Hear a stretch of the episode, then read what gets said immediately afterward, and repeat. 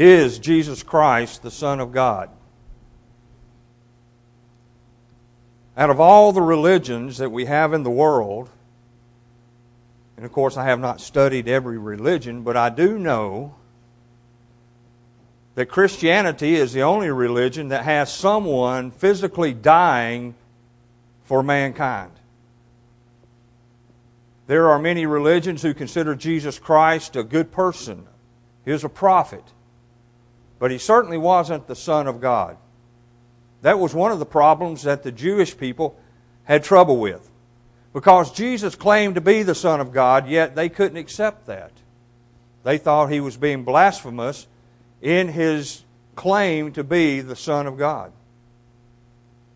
Tonight we're going to look at the deity of Christ. As we look at the deity of Christ, we must remember that it is the chief cornerstone of Christianity. Because if Christ cannot be shown to be the Son of God, then we have nothing. We're no better off than those who are following Buddha, Mohammed, or any other person or any other God. But we know that God's Word is true, and we know that the Scriptures speak of Christ being not only one of the Godhead, but yet one that has died for our sins physically. The Scriptures point out that Christ is deity. It is unfortunate that there are those who deny the deity of Christ, who yet still claim to follow Christ. I haven't understood that yet. Why would you follow someone who is not deity? Why would you follow just another person? No matter how good that person was, no matter how smart, no matter how religious, why would you follow another person? And yet, we see it every day.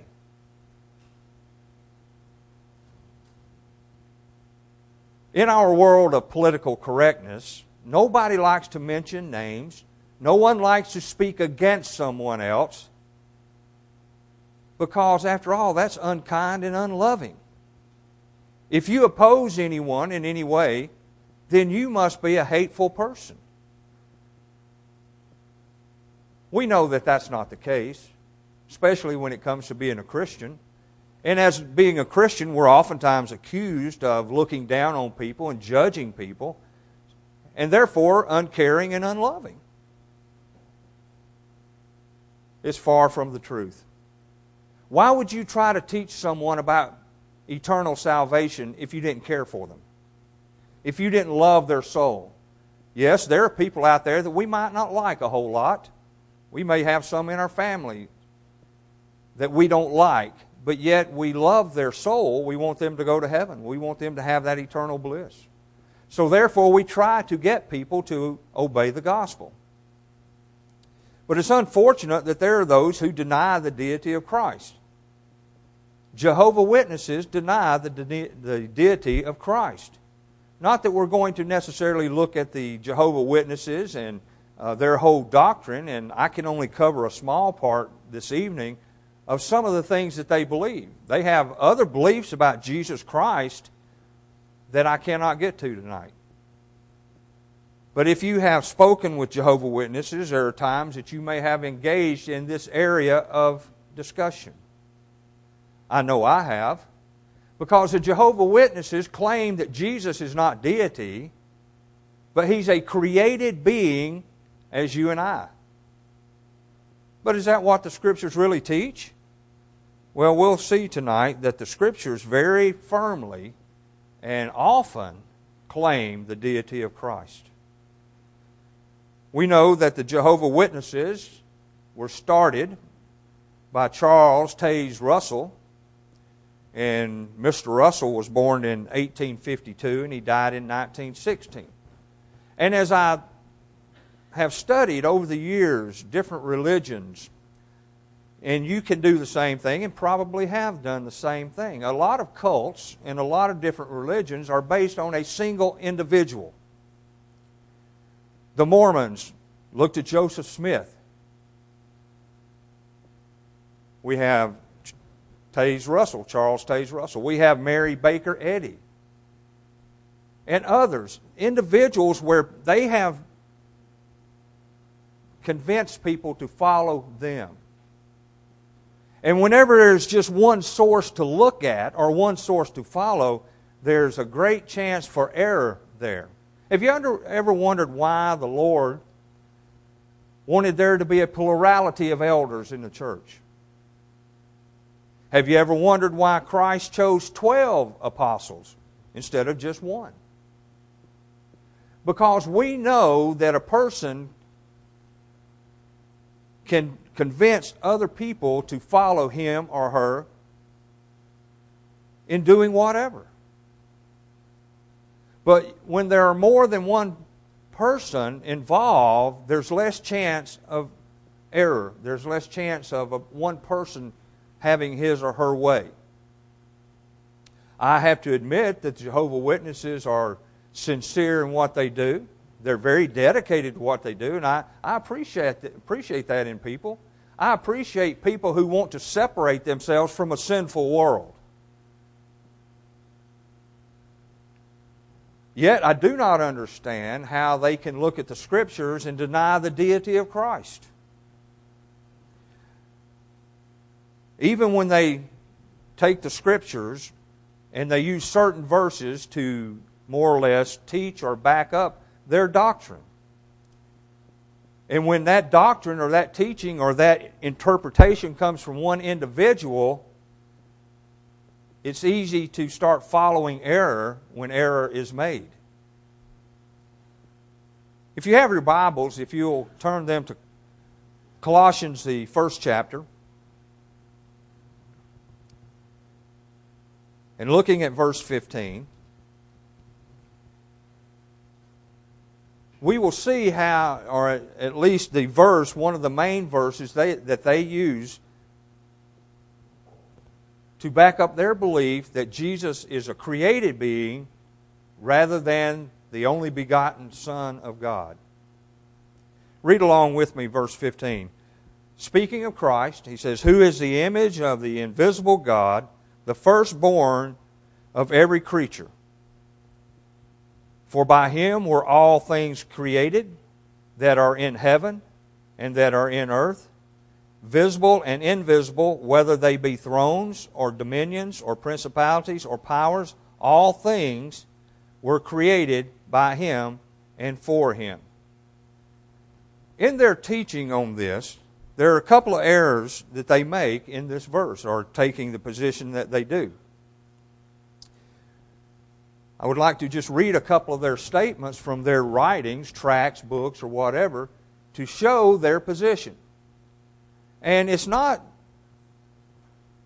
just Jehovah Witnesses that would be wrong in, and they are wrong in taking it this way, but anybody, anybody that takes it the way they do would be in error. In their tract, Should You Believe in the Trinity? they say, For the Bible plainly states that in his pre human existence, Jesus was a created being, just as angels were spirit beings created by God. Neither the angels nor Jesus had existed before their creation. Another statement that they make At the beginning of life, he was created by the everlasting God, Jehovah, without the aid or instrumentality of any mother. In other words, he was the first and direct creation of Jehovah God. And that comes from the kingdom is at hand. Now, we have established that their belief is that Jesus Christ was a created being. And as we look at verses 15 and 16 of 1 Colossians here, there's a couple of areas that we will look at and then we're going to look at what the scriptures say about the deity of Christ. In verse 15, it talks about the firstborn. Well, they misunderstand that word firstborn. Firstborn doesn't mean necessarily the first one born. It can, but we would always have to look at the context. But the firstborn could mean in rank or in order of rank. And we know that as the scriptures teach, talking about the preeminence of Christ. Preeminence of Christ means first in rank, first in order. Not firstborn, as they would say, but yet firstborn has to be kept in the proper context.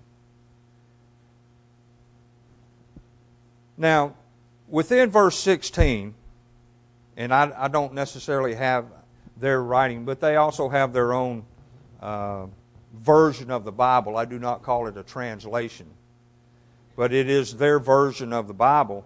And in verse 16, they have added the word other. For instance, there are two Greek words translated other in the scriptures heteros, which means another of a different kind, and allos, which means another of the same kind, but neither appear in the text. Of course, they have to do this in order to teach the idea that Christ was a created being. Four times in verse 16, they add the word other when it's not in the original text. Just, just as they did in 1 John where we know in 1 John 1 it says, In the beginning was the Word, and the Word was with God, and the Word was God. They have taken and inserted the article A, where it says, In the beginning was the Word, and the Word was with God, and the Word was a God. Now that changes everything. When you put that little letter A in there, that article, that changes everything. So they have done that. They have added words to the Scriptures in order to teach their doctrine. But getting back to the firstborn, according to the customary meaning, and, and this is their this is Mr. Russell's uh, take on that. He says, according to the customary meaning of firstborn, it indicates that Jesus is the eldest in Jehovah's family of sons. Of course, the problem here is stated according to their teaching. The problem here is that they understand incorrectly. It is a perversion.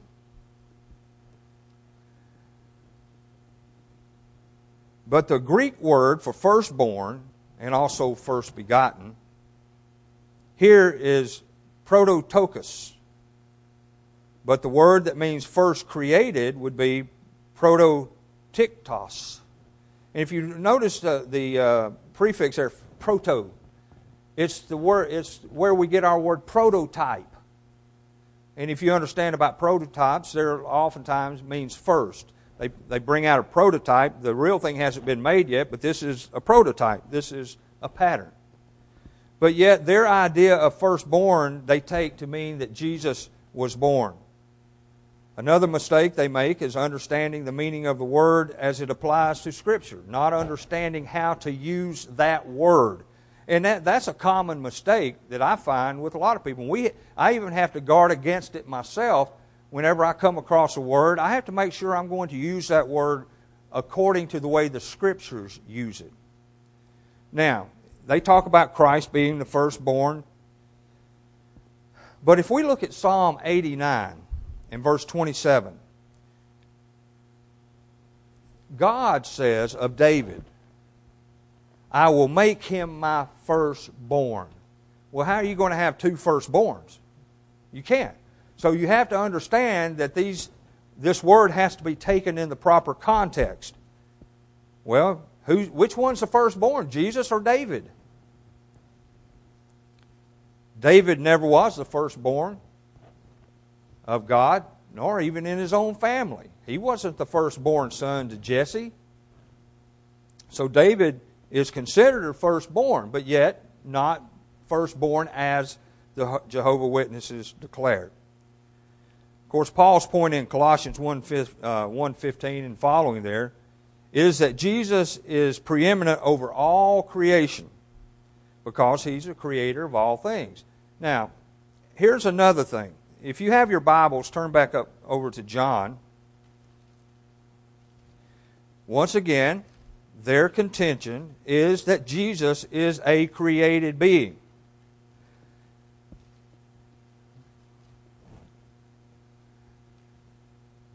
In the beginning was the Word. The Word was with God. And the Word was God. Now, what's the Word? The Word is Christ. If we go over to verse 14, and the Word was made flesh and dwelt among us. Who was made flesh and dwelt among us? Christ. So we go back to verse 2. Look at verse 2. The same was in the beginning with God. That tells us one thing that Christ was there in the beginning. It wasn't that he had a beginning, it was he was there in the beginning. Just as God was there in the beginning, just as the Holy Spirit was there in the beginning. Christ was there in the beginning. Verse 3 All things were made by him, and without him was not anything made that was made. So, what, what you have here is really, if you take their view, Christ created himself. If Christ created everything and he's a created being, that means he created himself. Now, we know that's nonsense. That's an impossibility. Because Christ had to exist in, for, in order for him to be a part of creation.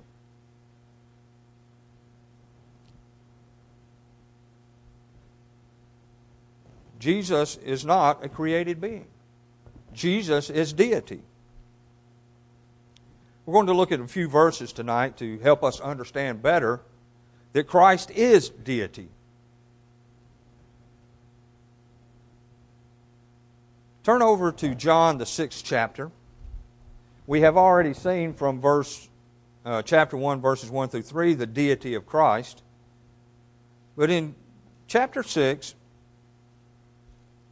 and verse 38. Well, let's back up to verse 35. I'll start reading there. And Jesus said unto them, I am the bread of life. He that cometh to me shall never hunger, and he that believeth on me shall never thirst. But I said unto you that ye also have seen me and believe not. All that the Father giveth me shall come to me, and him that cometh to me I will in no wise cast out. For I came down from heaven not to do my own will, but the will of him that sent me. Now, the Bible says very plainly that, and Jesus says himself, that he came from heaven. Jesus would not be in heaven being a created being. And we know that the angels are created beings. But nowhere in Scripture do we find Christ being considered a created being. Let's read on. And this is the Father's will which hath sent me, that all of which He hath given me, I should be lo- uh, that I should lose nothing, but should raise it up again at the last day. And this is the will of Him that sent me, that everyone which seeth the Son and believeth on Him may have everlasting life, and I will raise him up at the last day. The Jews then murmured at him because he said, I am the bread which came down from heaven. And they said, Is not this Jesus, the son of Joseph, whose father and mother we know? How is it then that he saith, I came down from heaven? They did not understand that, many of them maybe have understood it, but not willing to accept it. They had the same view, in a sense, that many uh, have today that do not believe in the deity of Christ. After all, he, they were saying, Who is this? He's the carpenter's son. He's the son of Mary and Joseph. Who is this person who is saying he came down from heaven? And oftentimes I wonder how would I have responded in hearing that? Now we're fortunate in a way that we've got several thousand years to look back on, to look on the Word of God. Not that they didn't have the Scriptures, not that they didn't have the proper teaching, but for us, we have come up, most of us, from the time that we were able to comprehend and learn anything, learning about Jesus being the Son of God. This was something new for them, although the Scriptures, the Old Testament Scriptures, had prophesied of the coming of Christ. They should have known those Scriptures. They should have accepted what it was taught, or what was taught, but they didn't. But we can see where their minds are in the fact of their saying, Who is this?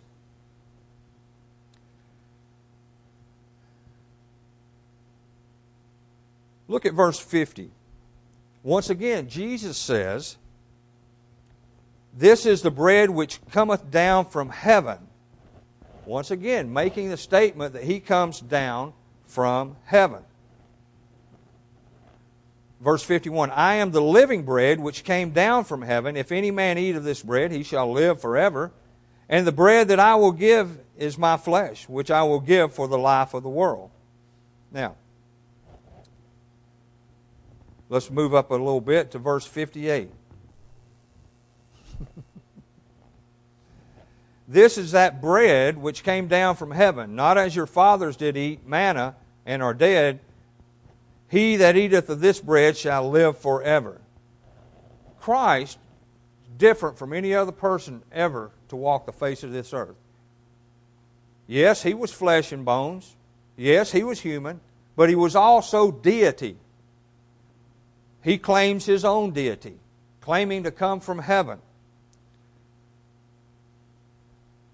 In this same chapter, let's back up a little bit and look at verse 32. Now he's going to do a little history lesson and help them to understand that he's more than Moses. Although they looked at Moses and Moses was a great leader, he's going to say, I'm more than Moses. Verse 32 Then Jesus said unto them, Verily, verily, I say unto you, Moses gave you not that bread from heaven, but my Father giveth you, giveth you the true bread from heaven. In other words, God is responsible. God is sending Christ to this earth. For the bread of God is he which cometh down from heaven and giveth life unto the world.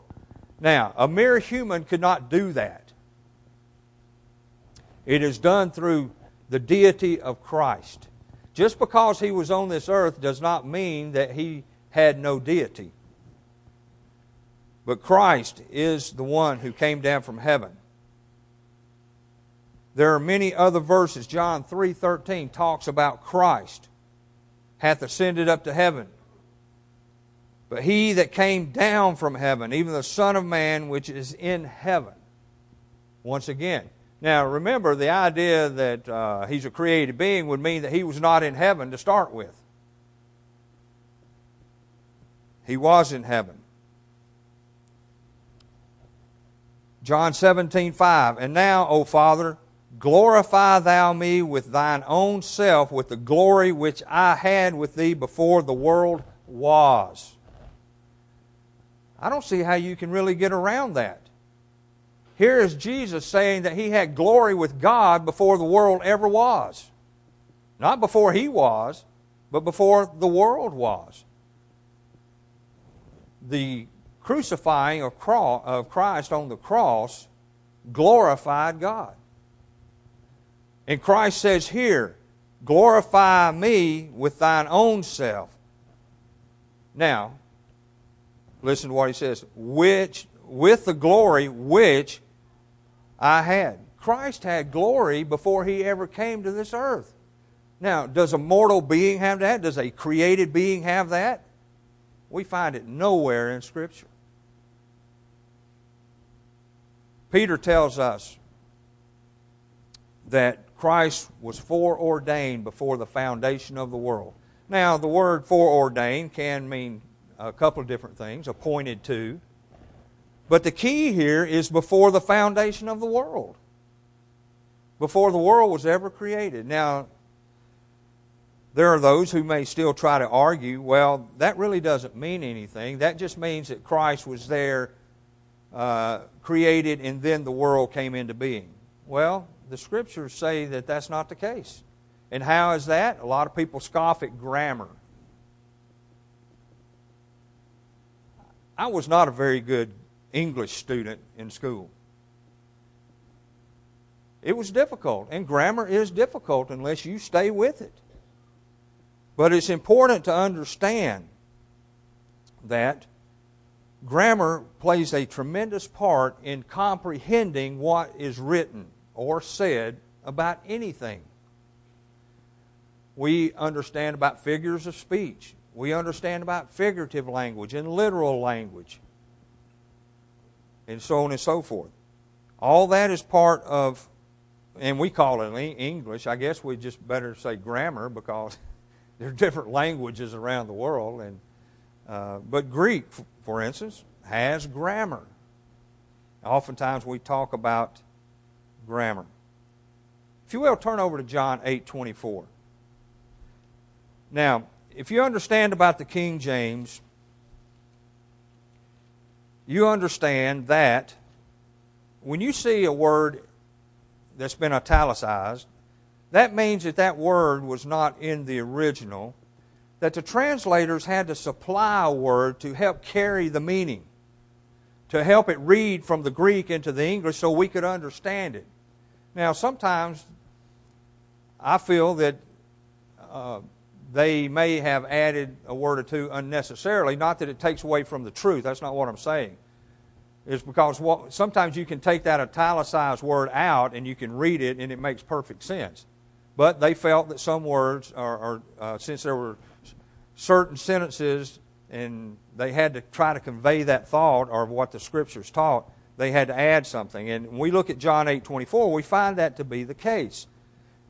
I said, therefore, unto you that ye shall die in your sins, for if ye believe not that I am He, ye shall die in your sins. Now, that word he is italicized. It was not in the original. They used it to help carry the meaning. But I think in this sense, we lose the meaning because we don't focus on I am, we focus on I am he. But if we take that out where Jesus said, If you believe not that I am, there's a big difference there. Now, same chapter, look at verse beginning in verse 54.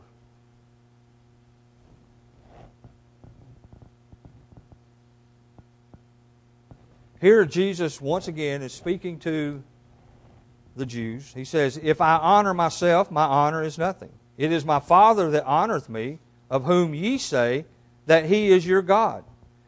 Yet ye have not known him, but I know him. And if I should say, I know him not, I shall be a liar like unto you.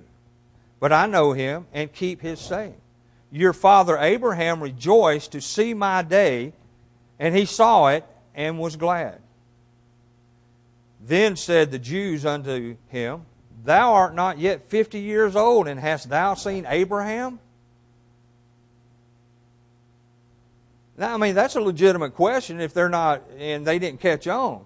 Because at this point, Jesus is really around 30 years old. And they say, You're not even 50 years old yet. How, how long ago did Moses live? You know, the math doesn't add up here. So why are you saying that you've seen Abraham? He goes on to say, Jesus said unto them, Verily, verily, I say unto you, before Abraham was, I am. Now, it might help under read this a little better if we say, as Jesus says, before Abraham was born, I was. In other words, Christ says, I existed before Abraham ever came into this world. Therefore, I am. Now, Jesus did not say before Abraham uh, was born, I was. Now, why does that have anything to do with anything. This is where grammar comes in, and it helps us. To use the word was here would suggest that Jesus had a beginning. Yes, it would indicate that he was before Abraham, but it would also indicate he had a beginning. Christ never had a beginning. If we go back to Exodus, the third chapter, and look at verse 14, what was one of the things that Moses wanted to know when he was to go to the people? Who should I say sent me? What God say? Tell them that I am sent you. Well, Jesus says, I am. We look at the verbs in this, and, and this is Brother Guy N. Woods uh, in his comment in, in the Gospel Advocate commentary. He talks about how important these verbs are. Uh, he said Abraham, verbs concerning Abraham here, signifies to begin or to come to be. Where he says Abraham was, that verb was, indicates a beginning. When Jesus says I am, that indicates forever existing. Not coming into being, not having a beginning, but in other words, already existing. So when Jesus says, Except you believe that I am, in other words, God in the flesh, you shall die in your sins. When Moses was speaking to God, God said, Tell them that I am sent you. In other words, God sent you. So, there are so many more verses that we could look at. But I think one that would connect to this very nicely is John 10:30 where Jesus says, "My Father and I are one." Yeah, some people say, well, as long as we accept God and Christ and His teachings and we follow God and we obey God, we're one with God. Well, that, that's not something that you would necessarily deny, but it is not what Jesus is talking about. Jesus is saying that He is God in the flesh. As we've already seen, John 1, verse 14, the Word became flesh and dwelt among us. So we see here how that Christ claims his own deity. God claims his own deity. Remember what was said when Jesus was being baptized? My son, listen to him. But yet to claim that Jesus is a created being, to deny his deity, will cause one to lose their soul. Because one of the things that mankind has to do is recognize that Jesus is the Son of God. They have to recognize that He is different than any other person that ever walked this earth. It was deity that hung on the cross. Not only man, humanity, but deity also. And when we look at God's Word, we look at the mind of God. How often do we stop and really realize that God is exposing some of His mind to us? This Word, we know that it's God's Word, can be proven to be God's Word, contrary to what other people think. Shows that Christ, deity, dwelt in a fleshly body and lived on this earth for some 30 plus years to go back to heaven, sit by the right hand of God for all of mankind. That was his purpose, to come and seek, seek and save that which was lost.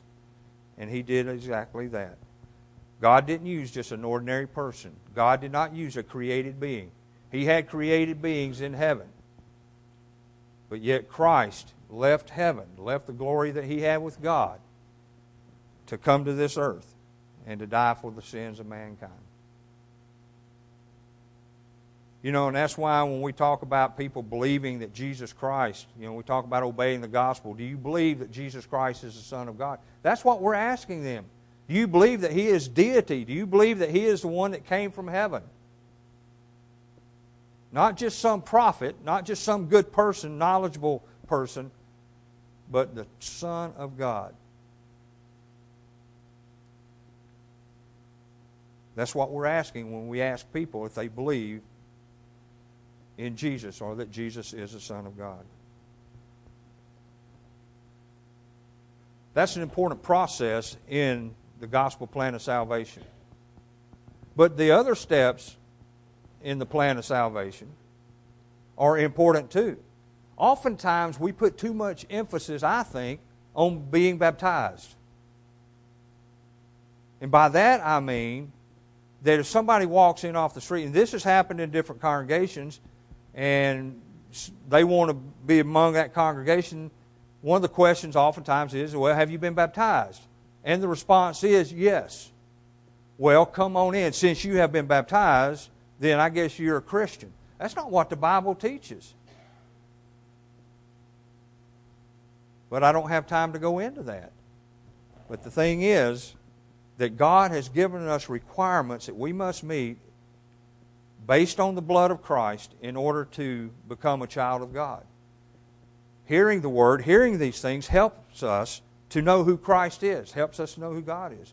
And then by believing that, believing that Jesus Christ is the Son of God, we'd be willing to turn our lives around, change our lives, repent of any sin, change our lives and serve God from that point on.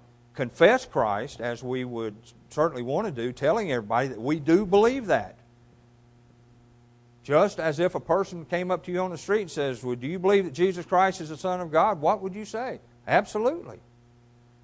And then after that, to be baptized for the remission of sins. It's not just going down into the water. A lot of times, we people get the impression that the only reason you're baptized is for the remission of sins.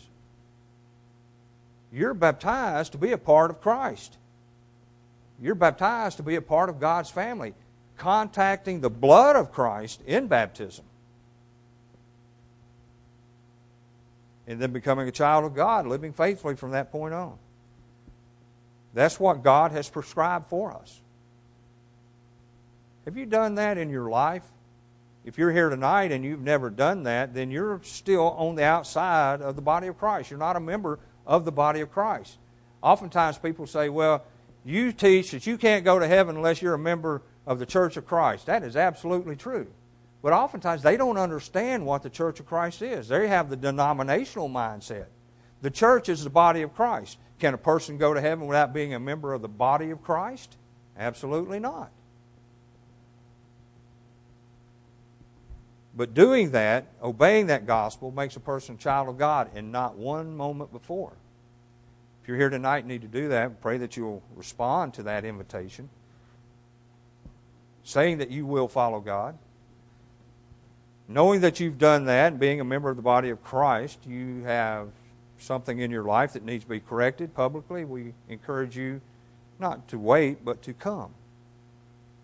Because we never know when we'll leave this world, and we always want to be prepared. Go all this time serving God, and then at the end, let it all fall by the wayside. That's not what God wants, and that's not what you want. But we pray you'll come as we stand and sing.